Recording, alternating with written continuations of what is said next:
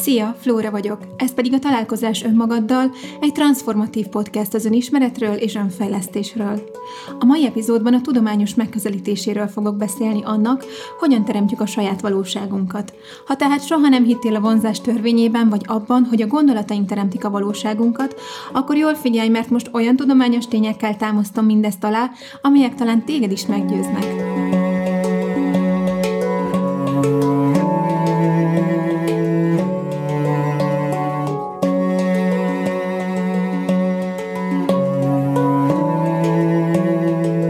Agyban létezik egy úgynevezett retikuláris aktiváló rendszer, amely a sok egyéb teendője mellett a tudatosság fenntartásáért is felel. Olyannyira fontos szerepet tölt be, hogy sérülése kómához vezethet.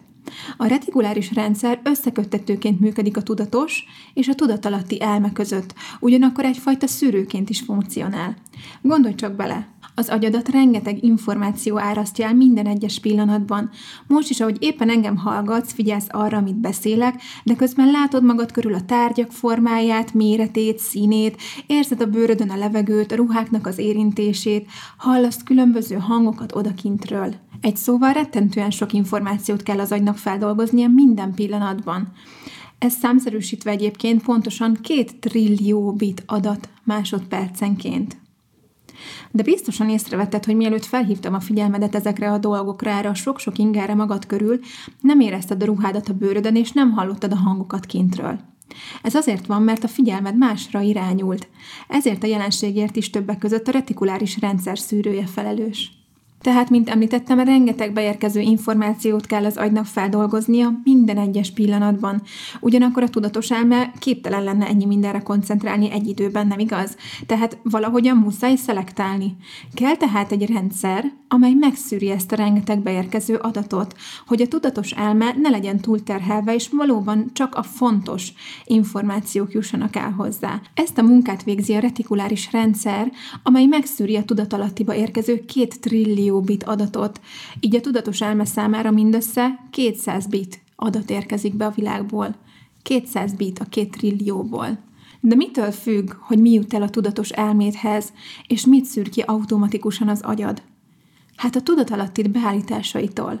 Tehát, ha valami általad fontosnak vélt dolgot táplálsz a tudatalattidba, például vágy formájában, az agyad ezt fontos információként kezdi majd kezelni, és többi nem szűri ki a tudatos elmét számára. Mondok erre egy nagyon jó példát, ami biztos vagyok benne, hogy valamilyen formában már mindannyiatokkal megtörtént.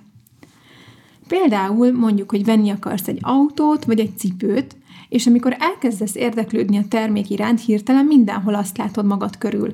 Az utcán rengeteg olyan autó jön veled szemben, és hirtelen mindenkinek olyan cipője van, mint amilyet venni akarsz. Ez nem azért van, mert másnaptól mindenki ugyanolyan dolgot vett, amilyet te is szerettél volna, hanem azért, mert miután számodra fontos lett, az agyad többé nem szűrte ki ezt az információt. Egyszerűen megfogalmazva, a tudatalattink beállításai határozzák meg, hogy milyen információkat látunk a világból, és mi az, amit kiszűr a rendszerünk. Így az, aki rendszeresen panaszkodik, és azzal indítja a napját, hogy híreket olvas, vagy reggel felmegy az Instagramra, és negatív érzéseket él át az ott látottaktól, az a nap hátralévő részében is ezeket a negatív dolgokat fogja látni a világból. Persze ettől még az ő világában is ugyanúgy jelen van a jó és a rossz is, viszont hozzá sajnos a jó nem jut el, ugyanis a képlet rettentően egyszerű. Amivel foglalkozunk nap mint nap, aminek a figyelmünket szenteljük, arról az agyunk azt gondolja, hogy fontos, így arra kezd fókuszálni, minden mást pedig figyelmen kívül hagy. Tehát, ha időd nagy részét panaszkodással és aggódással töltöd, akkor még több okot látsz majd magad körül mindenre. Nagyon fontos megérteni egy dolgot. A világ nem jó vagy rossz. A világ csak van. Az pedig, hogy hozzád ebből mi érkezik meg, az csak is rajtad múlik, és most már azt is tudod, hogy miért. És ezzel meg is érkezünk oda, hogy hogyan tudjuk befolyásolni a tudatalattink beállításait, mert bizonyára benned is felmerült a kérdés. Ahhoz viszont, hogy ezt megértsük, fontos megvizsgálni egy kicsit a tudatalattinknak a működését, mert sajnos az a helyzet, hogy ha a tudatos és a tudattalan elme összeütközésbe kerül, akkor mindig a tudattalan győz. Szóval először is nézzük meg egy kicsit közelebbről, hogy hogyan is működik a tudatalattunk. Amikor létrejön egy gondolat, az elindít egy biokémiai reakciót az agyban, amely hatására az agy egy kémiai anyagot választ ki, amely végigáramlik a testben. Ezt a kémiai anyagot nevezzük valójában érzelemnek. Minél intenzívebb az adott behatás, annál jelentősebb változás következik be a test kémiájában. Abban a pillanatban pedig, hogy jelentős változást érzékelünk önmagunkon kívül, az agy automatikusan keresni kezdi, hogy milyen rajtunk kívülálló tényező okozta ezt a változást. Amikor megtalálta, pillanatképet készít az eseményről, és az így keletkezett képet nevezzük memóriának. Biztos te is tapasztaltad már, hogy az erős érzelmi behatással járó események soha nem múlnak el nyomtalanul. Ez azért van, mert beivódnak a szürkállományunkba, így keletkeznek a maradandó emlékeink. Az élmény tehát bevésődik az idegi áramkörökbe, az érzelem pedig elraktározódik a testben. Így válik valójában a múltunk a biológiánká. Minél többször gondolunk ugyanarra, érezzük ugyanazt, vagy cselekszünk ugyanúgy, ezek az áramkörök annál mélyebbé válnak, annál jobban belénk vésődnek.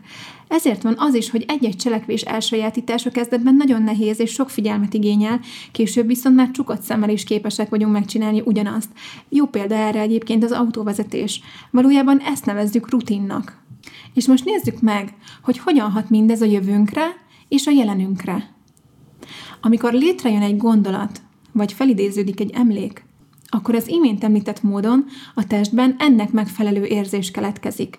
Amikor valahogyan érezzük magunkat, az arra késztet minket, hogy ennek az érzésnek megfelelő gondolatot generáljunk.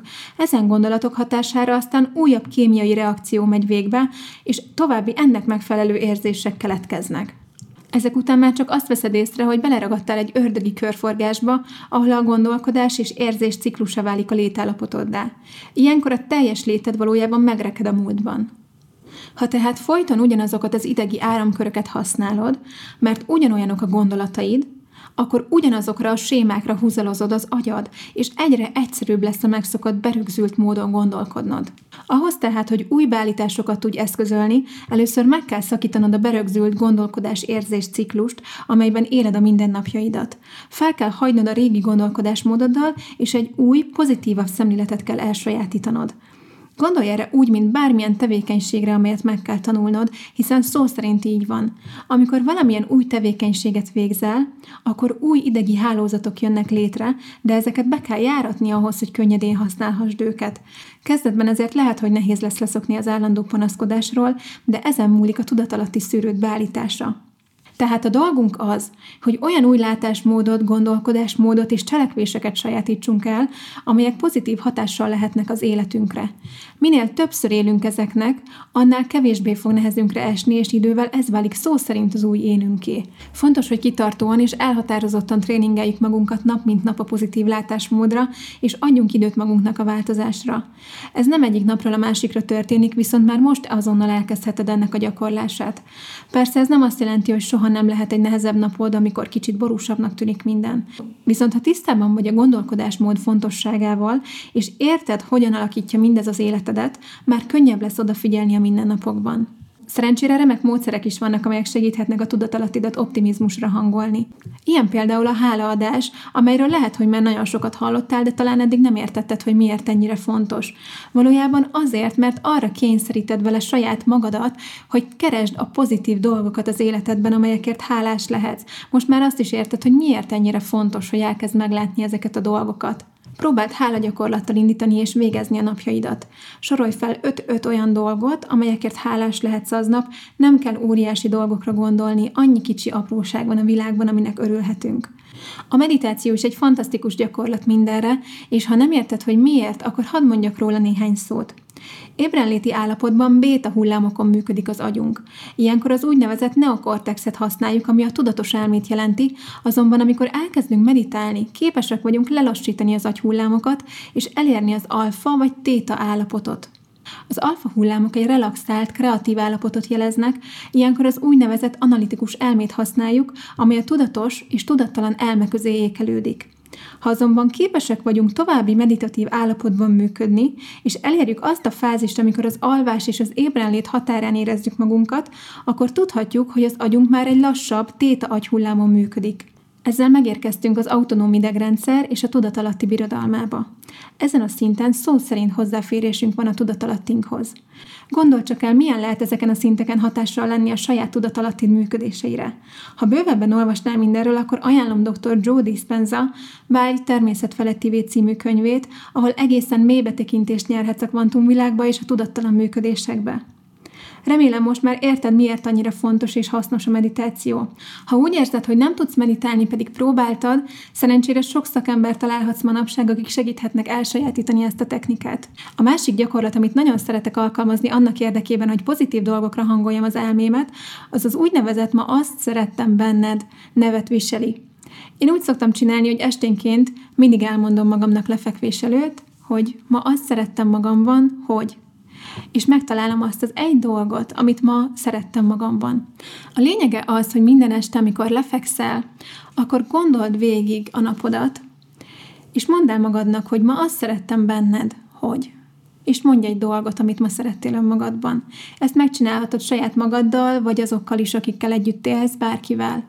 Ez a gyakorlat segíthet növelni az önbizalmadat, mert minden egyes nap arra kényszeríted magad vele, hogy találj aznap valamit, amit szerettél magadban. Így nap-nap után rá fogsz jönni, hogy mennyi mindenért vagy valójában szerethető nem kell itt sem óriási dolgokra gondolni, hogyha aznap azt szeretted magadban, hogy főztél egy finom ebédet, akkor az is teljesen rendben van. A lényeg, hogy minden egyes napodban találj valamit, ami miatt szeretted aznap önmagadat. Ezen a csatornán még sok szó fog esni a gondolkodásmódunkról a későbbiekben, addig is viszont, ha többet szeretnél megtudni arról, hogyan is működik az elménk, ajánlom, hogy olvasd el a következő két könyvet. Az egyik, amit már az imént említettem, dr. Joe Dispenzától, a Vágy természet felettivé, a másik pedig Eckhart Tollétól, a most hatalma. Ennyi fér bele a mai epizódunkba, köszönöm, hogy meghallgattál. Kérlek, ha tetszett, oszd meg valakivel, akinek szintén hasznos lehet. Ha pedig további hasonló tartalmakra vágysz, megtalálsz az Instagramon. Legyen szép napod, szia!